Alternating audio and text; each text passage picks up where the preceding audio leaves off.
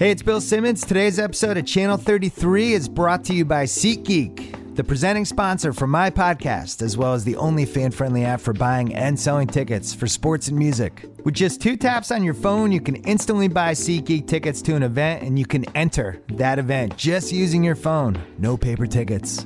Drop your old ticket app, use one that's built for 2016, download the free SeatGeek app, or go to SeatGeek.com.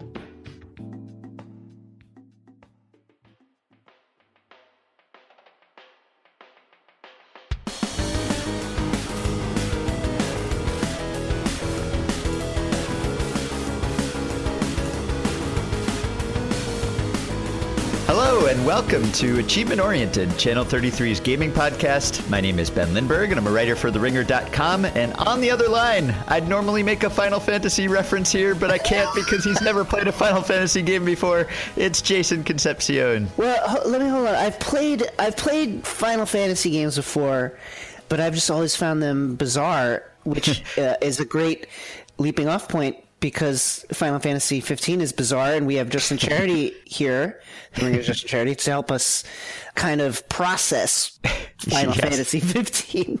Exactly. Yeah, we we need some help here because I've played a few Final Fantasy games, but I definitely don't consider myself a, a connoisseur. So we are using a, a special summon to bring in Justin Charity. Yes. Um, also of the Ringer, whose uh, video game history includes every Final Fantasy from the first one through 10-2.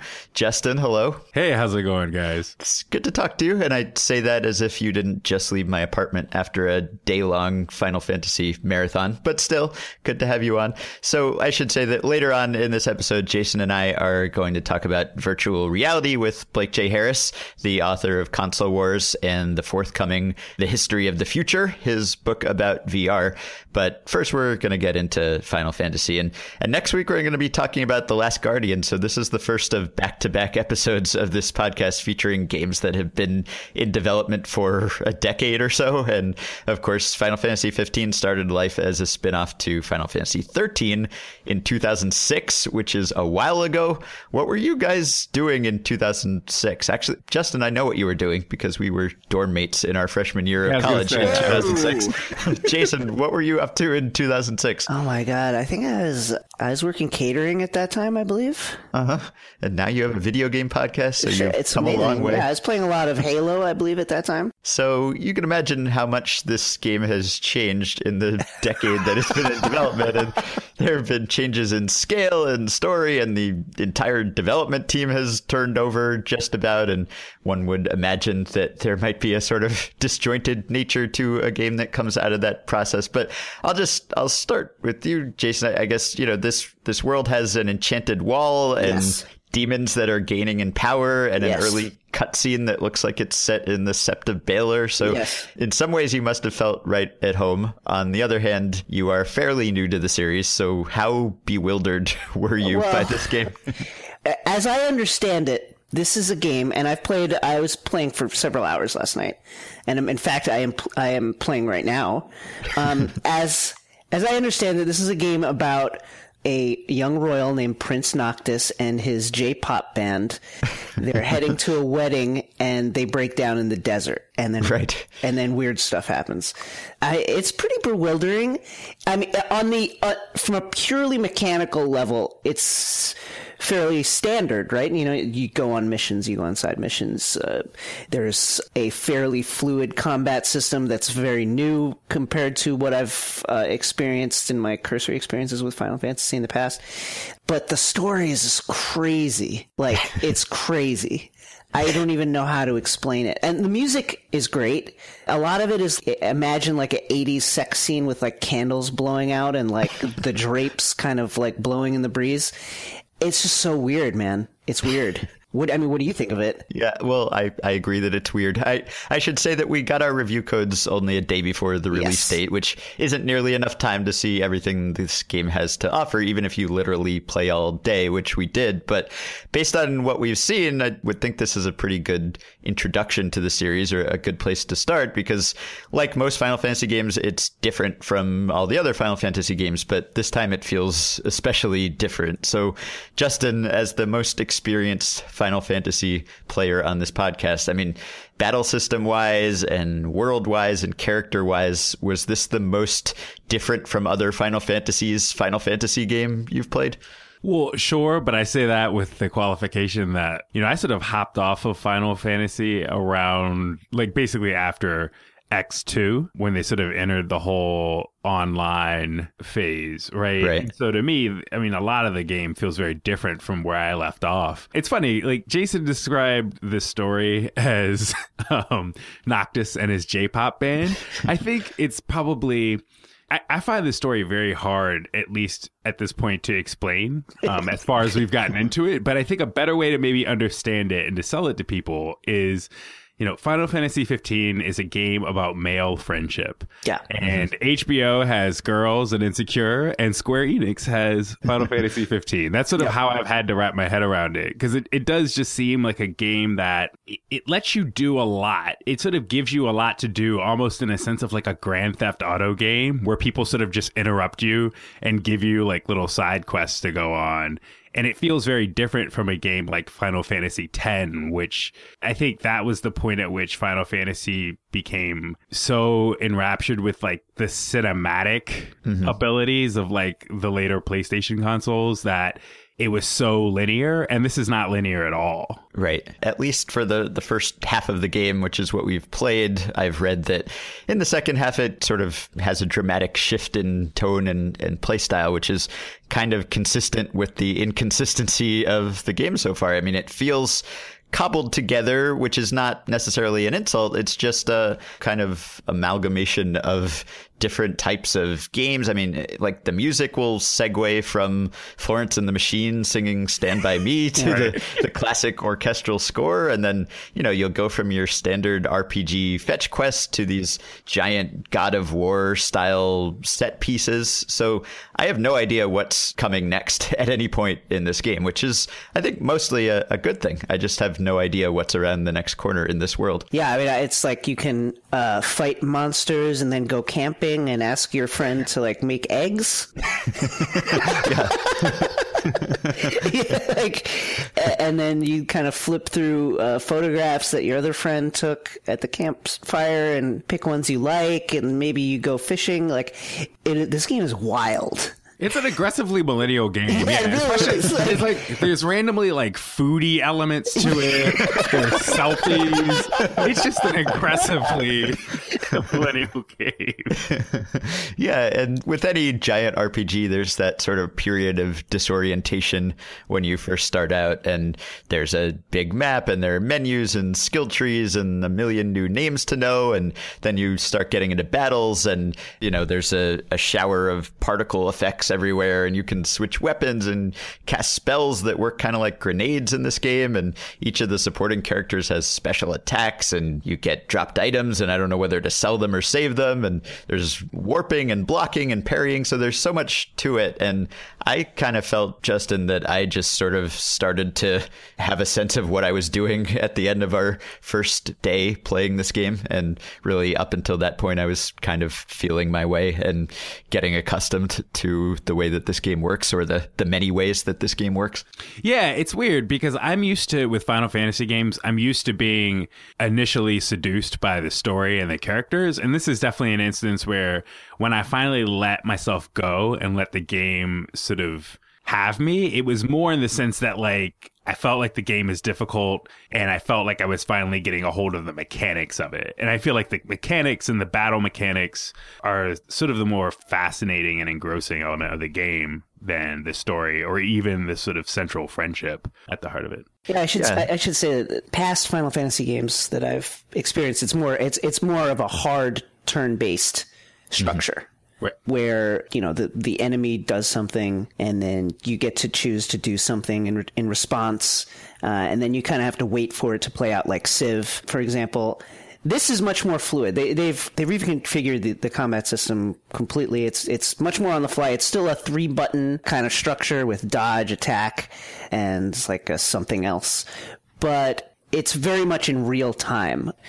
How much of an adjustment was that for you coming from the other Final Fantasy games? You know, I don't. I, it's weird. I think that the pace of it is great. I think it's mostly difficult because it's not just that it's real time as opposed to turn based, but it's because the fact that you really have to master coordinated attacks among Yeah. all of your people at the same time in real time. And that's where it gets tricky. And there's a lot of fingers tripping over fingers trying to coordinate like three different people's attacks while you're trying to coordinate potions and stuff like that. Again, it's super tricky, but because it feels so unfamiliar, and honestly, because it feels so much more lively than the mash button turn based system that I think, you know, after a point, Final Fantasy had had uh, different versions of that system, but like it got old after a couple of decades. I will say that.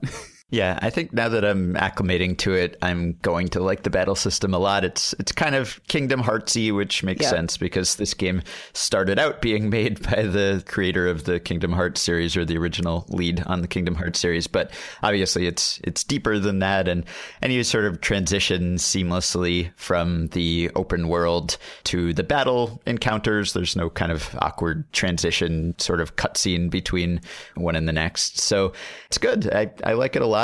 And I think that as I progress in the game, I will probably come to appreciate it more than the typical turn based system. But I agree with both of you that I'm very disoriented by the story at this point. I mean, it's the basic good versus evil structure, but the narrative feels a little disjointed and maybe it'll come together over time. And maybe it would all become clearer if we watch the companion anime series and feature length film that Square Enix has produced. But yeah, I mean, the, the focus is on Um, this core foursome. And as far as I know, you don't switch out anyone in your party throughout the entire game. It's just these, these four characters. So you really get to know them maybe even better than, than you like. So if you like them, then you'll probably enjoy the game story, even though the, the sort of larger structure is, is a little confusing at times. I say J-pop band because it really is like the per- it's the the perfect hair.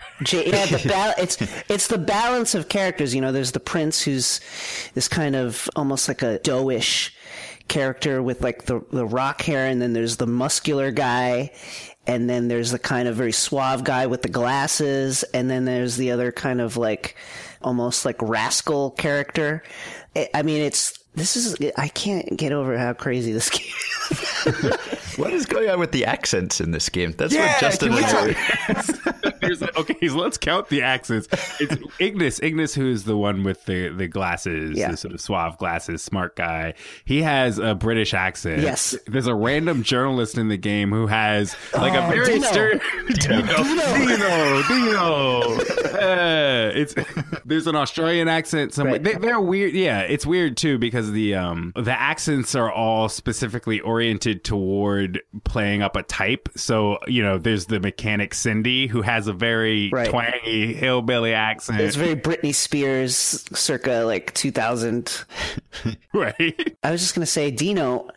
I found his uh, his journalistic ethics to be quite suspect. For sure, for sure. What is he? Journalist during the day, jeweler by jeweler. night. I'm a jeweler. Aren't we all? Yeah.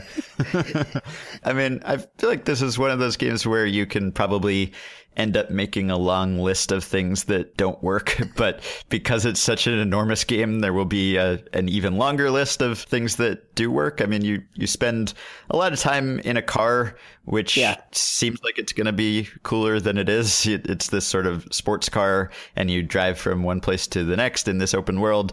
But then when you actually get in the car, you realize that it's kind of a on rails Yeah, vehicle almost. You can just press the accelerator and it will drive for you. So I've taken to fast traveling, even though you you miss out on some dialogue on the way. But yeah, I mean, from what I understand, there are like stealth sections later and horror sections later. So it's just this mix of genres that I don't think we've really seen in a Final Fantasy game before, or maybe any game of this type. And it's ambitious, that's for sure. How can how, Justin? How connected is the lore to the wider Final Fantasy series? Well, you know, it's it's weird because the story is so start and stop that there are hmm. moments where I feel like I mean, it's definitely an independent story, but the fact that, for instance, you're fighting these Magitech soldiers from this sort of evil empire, that's very much the story of Final Fantasy VI, right? And like the term Magitech is is a big part of the the evil force of Final Fantasy VI. But otherwise, it's sort of the stuff that you know, the character names or the monster names that you see throughout the game, they're sort of just nominally intertwined with the general lore of Final Fantasy any more than they seem indebted to or connected to any other particular Final Fantasy game. How long did you play the game? I heard you were at Ben's essentially for like twelve hours yesterday. Well, I was. we were trading off like doing work, and I mean, this is all work, right? Yeah, we were trading off writing. Sure. Yeah, sure. um, I got I got a few hours in of playtime while also writing another story. And yeah, it's weird. Like I think Ben said this already, but I really got into the game around I want to say like the last couple of hours we were playing, which coincidentally were the most frustrating. yeah. Like let's we got to start over again hours. We were trapped in this ice cave. fighting these impossible battles where, you know, as much as we kept dying over and over again, I sort of appreciated how smooth and collaborative and just cool the battle system is mm. compared to the old turn-based system. And that, you know, that's enough to, to keep me wanting to play the game for dozens more hours, I guess. Yeah, I think there's more planning to the battles or to the dungeons maybe than there has been in the past in that not only do you have to stock up on all the usual potions and elixirs and phoenix downs before you leave, but you can't level up until you get to a haven, some sort of rest place where right. you spend the night. So that all happens at once, kind of after you're out of the battle. And you have to plan because you, you mentioned cooking eggs, you, you have to have one member of your party sort of cook for you and that improves that your stats. that messed me up early, by the way, because I yeah. was like, I tried to go to a mission and it was nighttime and they're like, no, no, no, we have to go, we have to go rest. Yes, they're very big on getting there eight hours. And if you if you try to go somewhere at night, as Justin and I found out, you will run into unbeatable bad guys. So bad idea. But yeah, I mean, I'm very intrigued by it all so far. It, it seems more ambitious than many of the recent Final Fantasies and sprawling. And I'm sure there will be a, a lot in it that people find frustrating, but probably also a lot that people find very memorable. So, well, yeah, I do want to say that. Like, that, I think one thing, you know, uh, you know, in terms of how I, I guess strange the game is, is that I was actually thinking about this before we started playing. Is that like, if you go back and think about Final Fantasy VII, you spend tons of time in that game in like a casino and in Don Corneo's weird sex palace with and that weird mission where Cloud is in drag. And you know, I, to me that's like one of the things I like about I think the better Final Fantasy games is that you know, there are these big, ambitious dramas that inexplicably have these weird slapstick elements to them. And you, I mean, this definitely, this game definitely has that. So I'm happy. I'm happy, man. Yeah. And I think this might change later in the game, but at least to the point we've played, there's kind of, even though like very serious and tragic events are occurring, like most of the time you're just sort of road tripping. Yeah. So, you know, like something terrible will happen and then for the next few hours, you'll just have this uh, lighthearted romp through the countryside and everyone bantering as if nothing happened. And so there's kind of an inconsistency there. But right. on the other hand, I like that it's more lighthearted and doesn't seem to take itself too seriously yet. So I will take the kind of narrative shifts over just having a an all serious sort of Final Fantasy. Oh yeah, don't worry. There are there are chocobos. There are chocobos, people. There are there chocobos. Are. I do. I mean, I do enjoy the, the fact that it's like this world beset by magic demons and encroaching evil forces, but also like there's a lively uh, shopping area by the by the waterfront with a with a uh, a restaurant that's and people mm-hmm. just kind of walking around talking to cats and stuff like they, they seem unconcerned about the 200 foot tall like giant birds of prey that are flying overhead um, this game is wild yeah. All right. So we're going to plan to spend a, a, bunch more time playing this game. But yep. Justin, thanks for partying up with us for this episode and for interpreting this weird world for our less familiar with Final Fantasy sensibilities. Thanks for having me over. Yeah, thanks, Justin. You can all follow Justin on Twitter at Brother Numsa and find his writing at The Ringer. And now we're going to take a very quick break and we will be back with Blake J. Harris to talk about VR.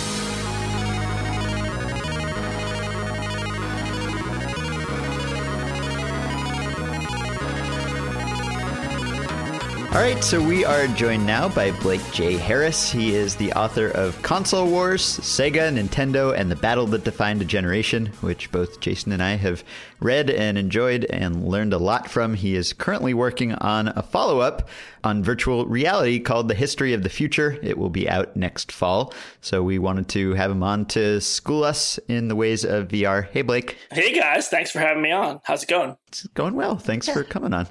So, before we get to VR, I'm kind of curious on your take, if any, on the current console wars. Like, is there enough for a sequel if you wanted to do a, a console wars 2 are the current console wars interesting? Are they intriguing enough? Is is Sony versus Microsoft versus Nintendo full of as much juicy behind the scenes jockeying for market share as Sega versus Nintendo 20 to 25 years ago was? Well, I mean, I guess the short answer is I don't know because I haven't researched it, so who who yeah. am I to really say? But to kind of look a little bit further, I, I would say it's not. It doesn't seem to be as interesting. I think that Sega or Nintendo was such an identity back in the day, and for good reason. You know, it, it was very much like you know Nike and Reebok and Coke versus Pepsi, and and I say that not just because of the marketing, but because they each stood for different things. They were very distinct brands, and nowadays, um, for understandable reasons, I think that um, you know Sony,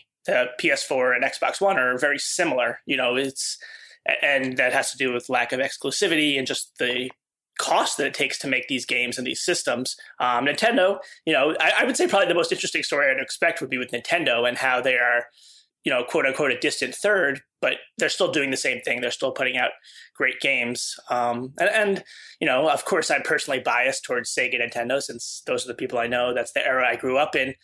But uh, but but one thing that was really cool about that, and what is part of what interested me in in doing a virtual reality story now, is that it was kind of like the Wild West era of gaming. There was a lot more of anything wet and uh, backroom dealings happening, and and strange surprises and intrigue, and and for understandable reasons too, because you know there was no industry, no formal industry at the time. There was no annual trade show. It was really a very interesting time in gaming. So I think that now that there's rules, for lack of a better word, um, you know, it's probably not going to be the same thing. But uh, I'd love to read about it if someone else is going to write it.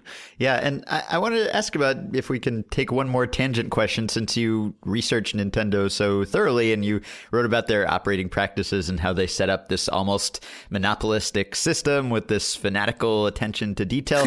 how have their ways changed since then to the extent that you know without having reported the recent Nintendo years? I mean, there are still people with Nintendo who were there during the time that you were writing about. They're still right. obviously doing the same franchise, the same series, the same stars. So, to what extent have they been forced to change? Well, you know, I think that I don't think, you know, very superficially speaking, I don't think they've changed that much. I think that the big difference is that their popularity has waned and there's a lot of compare there's a lot of sense to make a comparison between Nintendo and between Apple. You know, both are very controlling, uh, not just with the media, but with their architecture and their everything. You know, it's part of a closed system, and the benefit to that. Or historically, the benefit has been that it's an incredible user experience. And I could say that, you know, I've bought Nintendo games for, I don't know, 25 years, and I've never bought a game that wasn't fun or that felt like I got ripped off. And that's not true of anything else. And then, you know, but in exchange for that control, you give up some freedom to you're you're really beholden to Nintendo as a developer and then as a consumer, it, it limits the types of games that come out. The the one interesting thing with Nintendo though is that while they are a distant third in these console wars that it seems like they either by choice or by circumstance don't want to participate in, um, is that they have such an incredible roster of intellectual property that's unlike almost any other company out there except for you know disney marvel or any other companies part of that conglomerate. Um, you know and and that's something that i think that nintendo is starting to take advantage of in a good way and and something that hopefully propel their hardware plans in the future whether it's with the nintendo switch or with something else. I mean like it, there's just so much great properties there. There, it's.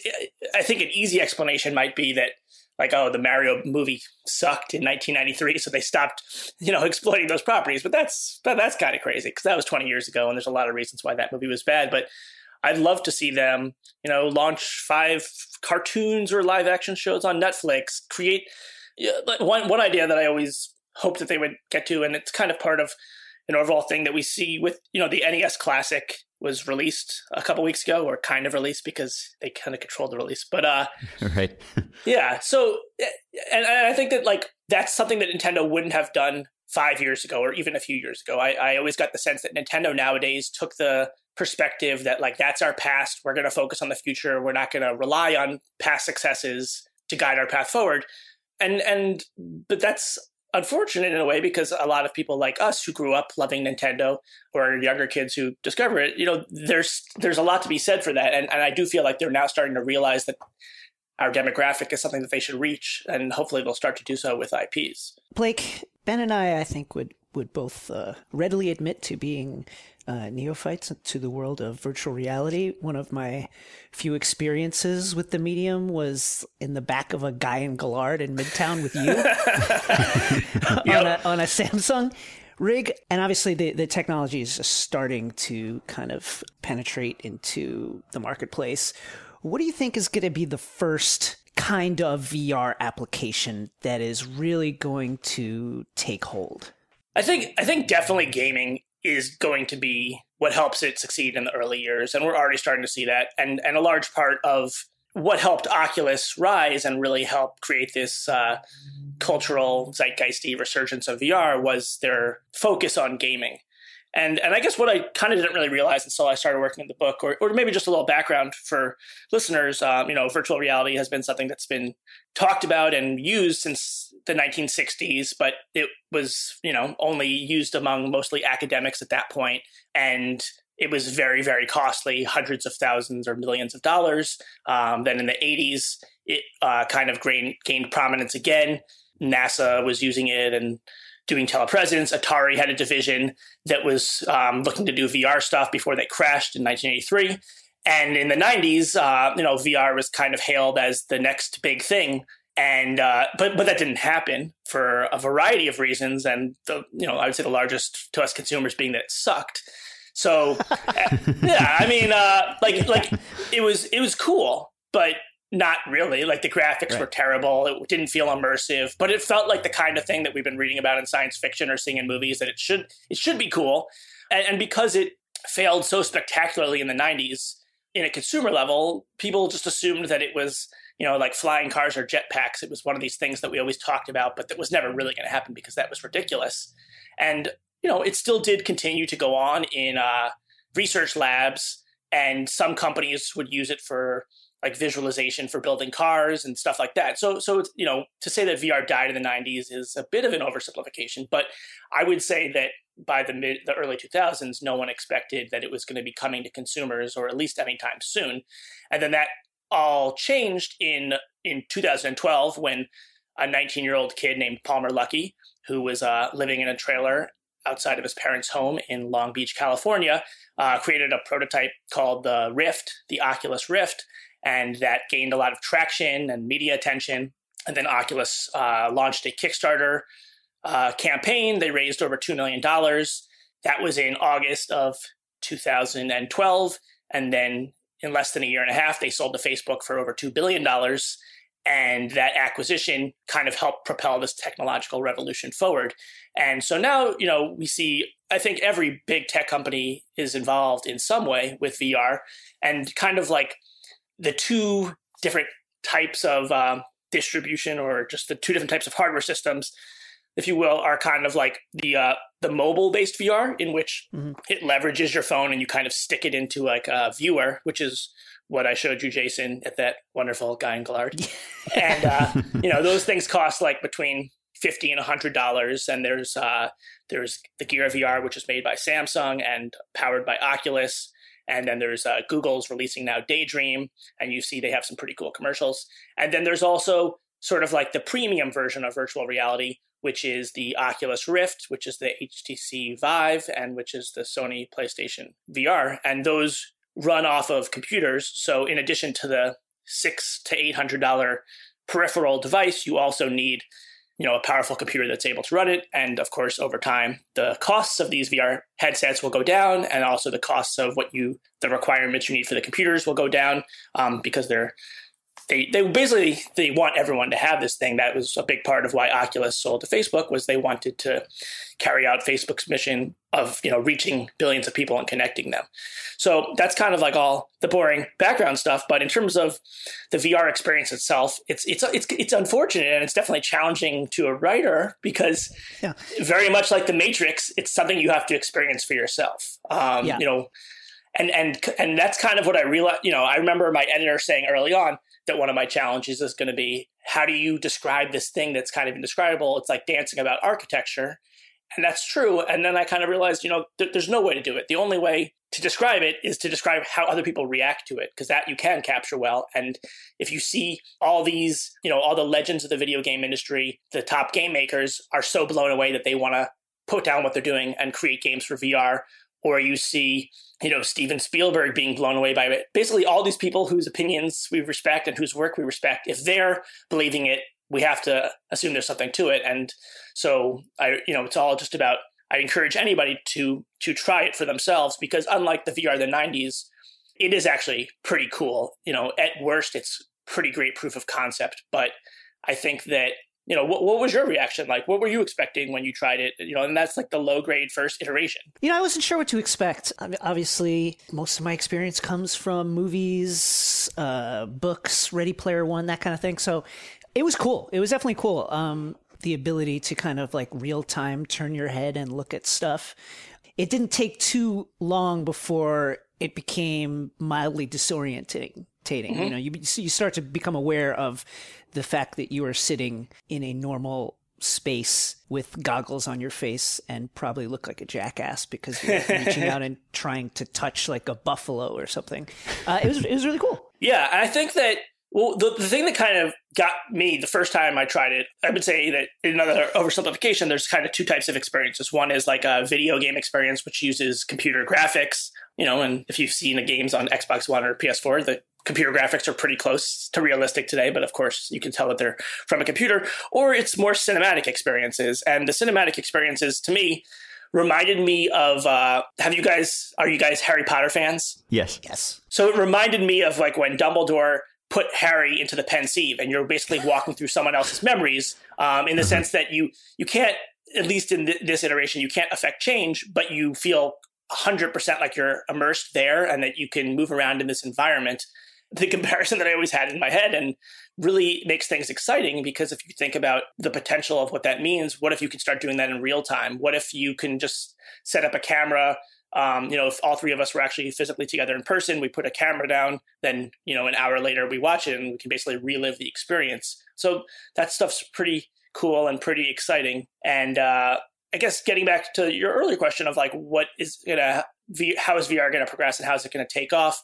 I think that one of the hardest challenges with any new technological device is is getting people to create the software for it. You know, basically everyone says that you know it's the content that sells these things, but it's not always worth investing in the content if there's not a large install base or a chance that these things going to be around for a while. Basically, everyone's worried is it going to be like the 90s all over again? And that's what's so cool about this time around is that between Facebook's investment and Google and Microsoft and all these big players, um, they're all they're all kind of all in on this, or at least in enough to give this a 10 year shot. And and we see that the content is coming pretty soon. And I think that one of the big game changers for people, and and it kind of speaks to your experience, Jason, is having presence of your hands in a, in a virtual world really changes the game. And so, of course, you don't get that with the mobile experience. So you didn't get that at Guy and Gallard. Um, and uh, yeah, and and Guy and Gallard is yeah. not a sponsor of this podcast, but yeah, Guy and locations everywhere. Um, so and and that really is a game changer. That's why I think the HTC Vive has been so successful because it has room scale, which is pretty cool. But even more importantly, it lets you move your hands, and that's kind of you know in any movie about virtual reality or anything, one of the first things you do is you look down and you see like whoa like and you make a fist. So that really changes things. Uh you know one of the the outside of the uh harry potter feeling like moment for me the other big one for me was trying oculus touch for the first time and using toybox which is an experience where where you're in an environment with someone from a different room and you know conceivably it could be from someone in a different continent and you guys are in the same physical space together and it feels just like you're with another person. Because you know remember you're wearing this thing on your head so if someone moves their head a, a 16th of an inch it could capture that. So it actually feels like there's lifelike movements. The you know what you're seeing is not a photorealistic representation of the person yet because of the uh, uncanny valley it would probably be very discomforting because it wouldn't be a perfect representation but the avatar is real enough and the the gestures and mannerisms feel real enough that you feel like you're with someone else. So you know i played ping pong with someone who is in a different room. And I'm excited to play ping pong with my brother over in Colorado through virtual reality. Hmm. So, from presumably talking to lots of people who are trying to develop software for these devices, what have you heard about the challenges, not just technologically speaking, but conceptually speaking, figuring out what makes a good VR game? Sure. Yeah, I mean that's that is what reminds me so much of the Wild West era of the Sega Nintendo, where there are no rules. People are putting out best practices guides of here's things you should try, here's things you should avoid, and then with new technology or just by doing things in a clever way, those rules get broken all the time. So I think that when it comes to video games, it, it, there's of course a learning curve because it's a totally different way of doing things, but but at least it's somewhat similar because most video games are meant to be 3D immersive environments. We're just blocked from that environment through the television screen or the computer screen. But uh, you know where it's where it's been much more of an interesting uh, observation for me as a writer and much more of a challenge for creators is the the more cinematic experiences and a lot of that has to do with with you with you're in this experience should you be a character in this experience are you just a you know some sort of voyeur in a trench coat. Uh, what are you in this story? And also i remember i wrote a, i wrote a script for a virtual reality short and the first thing having a you know written screenplays before is i think of like zoom in or pan around. But but that language doesn't make sense because everything around you is already around you. There's you know basically the big challenge is how do you guide the viewer? Because they can look any place in you know 360 degree environment. How do you get them to look at what you want them to look at or should you or what kind of stories can you tell when you're not actually sure where someone's looking? So so that's kind of like the interesting challenge and i guess it's really more about creating like a world. That's it's more about like universe building and creating an environment like an open world environment that people will want to participate in and you could have you know, in, that respect, even if it's cinematic, it's a lot more like an open world video game, like a Grand Theft Auto, where you know there's missions and things that can guide you, but at the same time, you can just screw around and do whatever you want and explore. So these are the kinds of challenges that people are facing.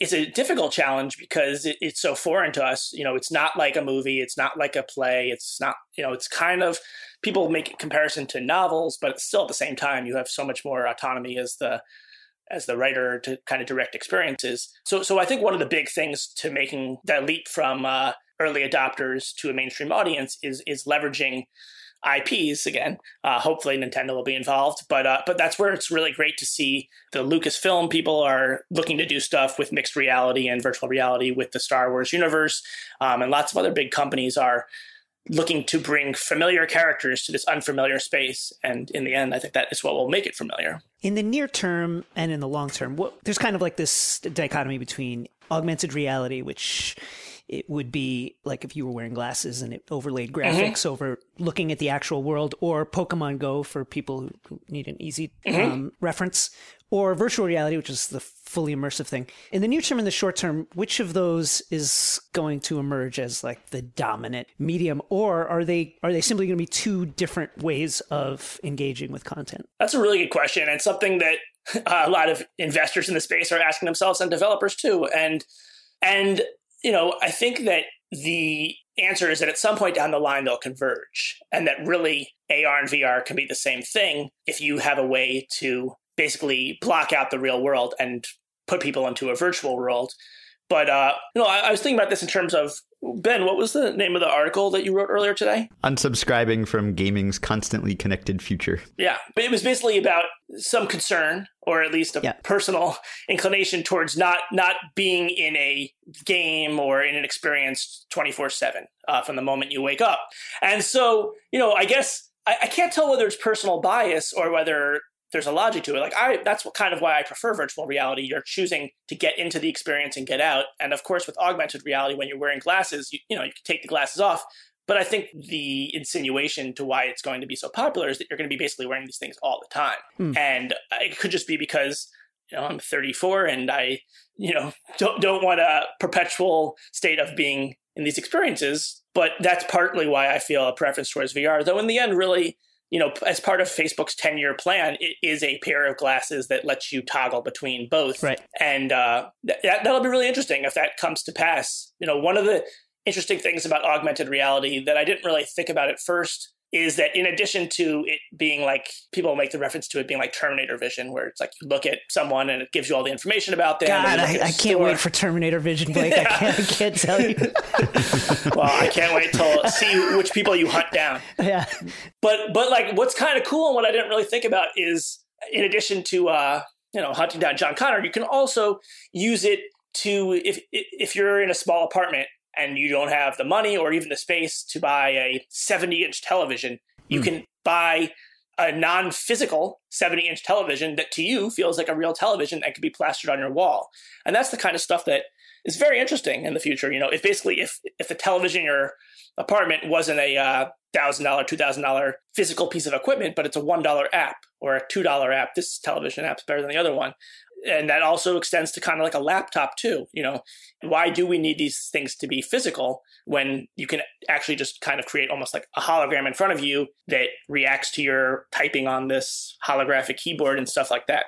That's the stuff that blows my mind and makes me scared and makes me excited at the same time. And do you get the sense that anyone, at least in the consumer space, is making money on VR yet? Obviously, there are these three kind of main products that are out already, and a lot of people are waiting for the price to come down, for the technology to be refined a bit. So, is it all just sort of staking your claim to the market share and continuing to develop the technology and hoping that the investment pays off long term, or is it already profitable for anyone? Do you think? Yeah, that's a great question. I would say that for the hardware makers, the ones who are trying to create this ecosystem, it's nothing but a loss, uh, you know, not an unexpected one, but it really is just a long-term investment. And you know, so so for a developer, there is money to be made. I don't think anyone has like created the Angry Birds or the Candy Crush of VR or AR yet, though it's really only a matter of time. And that's the kind of thing where, you know, you could do it for with game engines nowadays anybody could become a developer that doesn't make them a good developer but you know there you could do these things for a cost and and companies are going to explode. So I think in the software space, that's where you'll see the kind of like overnight sensation things.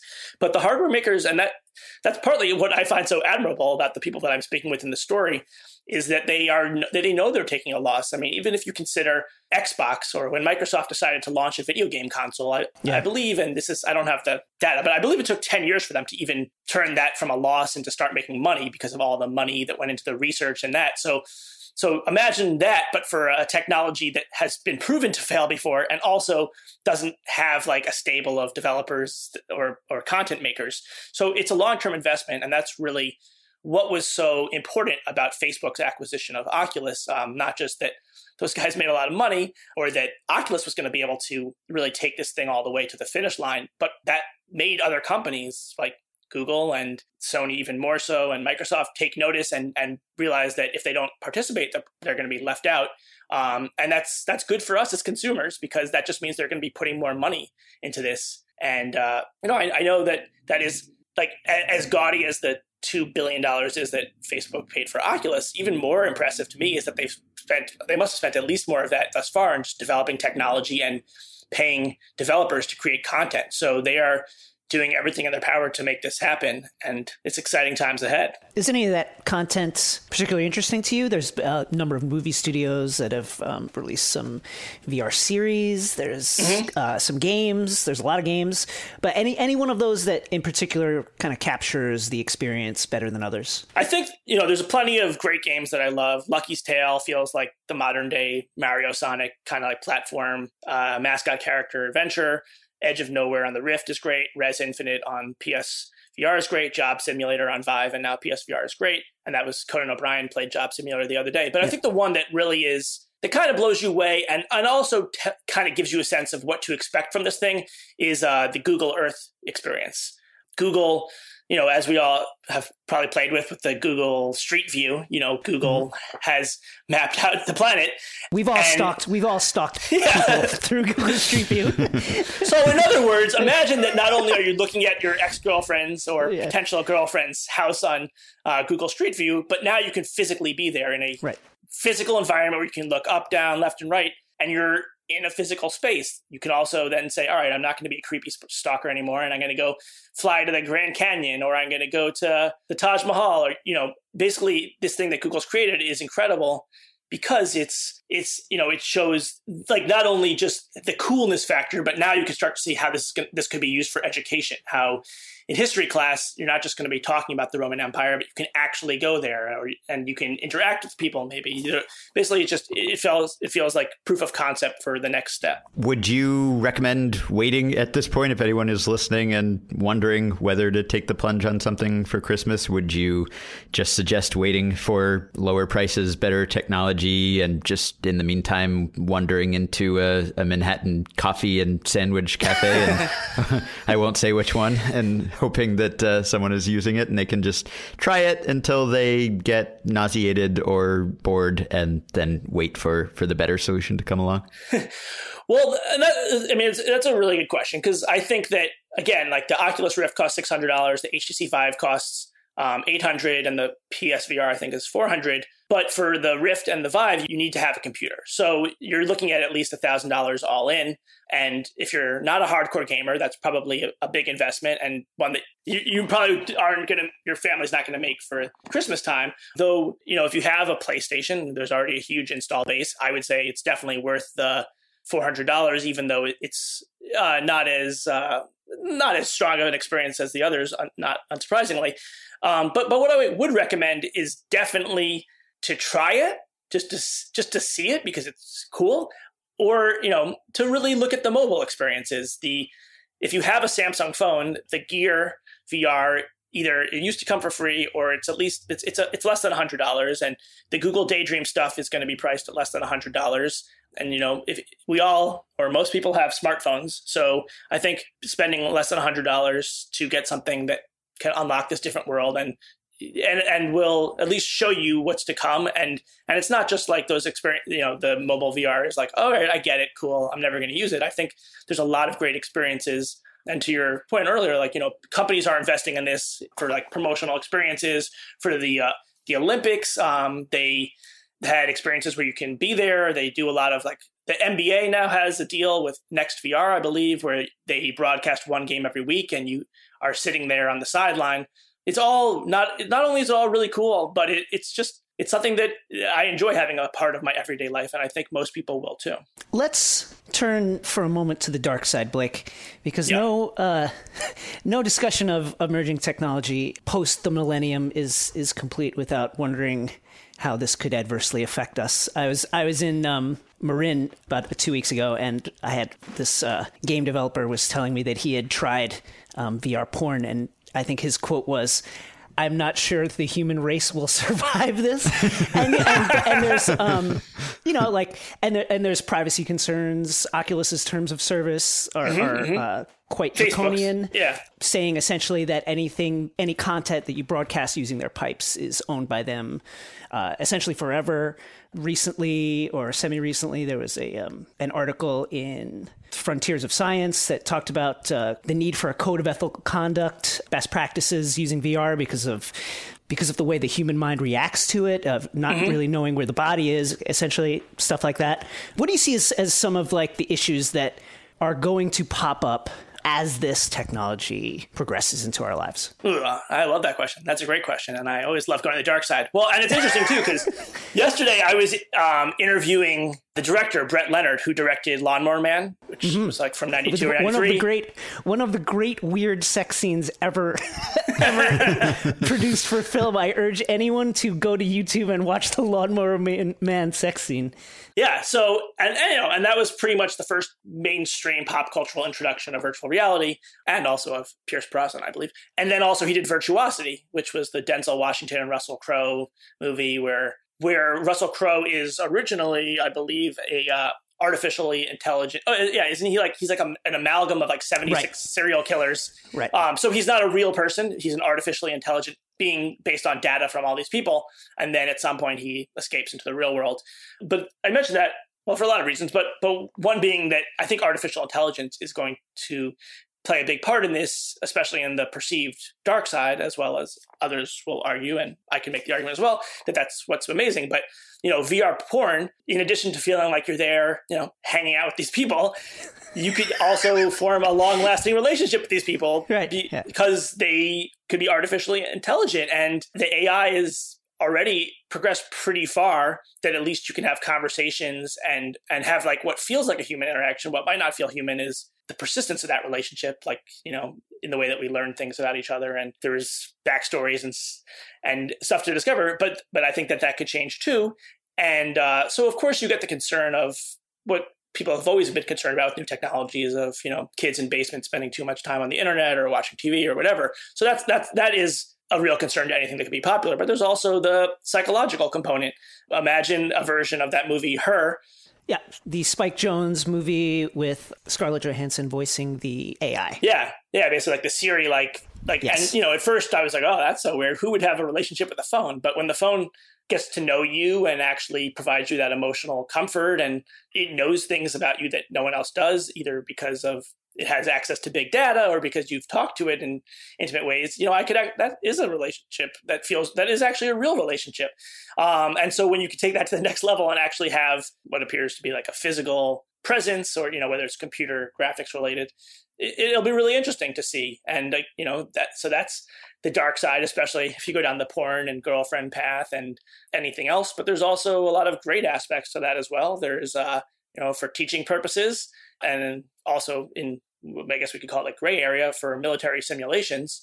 You can test out different scenarios and actually have people that you're are on your team or that you're attacking or that you're trying to train be um, artificially intelligent. So I don't know. I guess I guess the biggest concern that I would have at this point is the one you mentioned about the privacy or just the fact that it is all big companies that I listed that are building this infrastructure and this ecosystem. And you know we- we often think the worst of big companies and there are reasons that we do.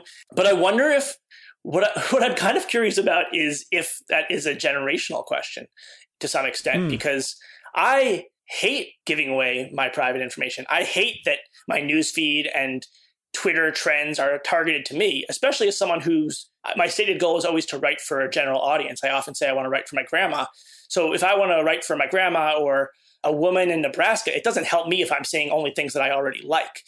But at the same time, these services are being given to us for the most part for free. So we have little say about changing that. And also, I don't know that I'm in the in the majority opinion with that. I think that people younger than me seem to have no problem and seem to appreciate that things are tailored to them.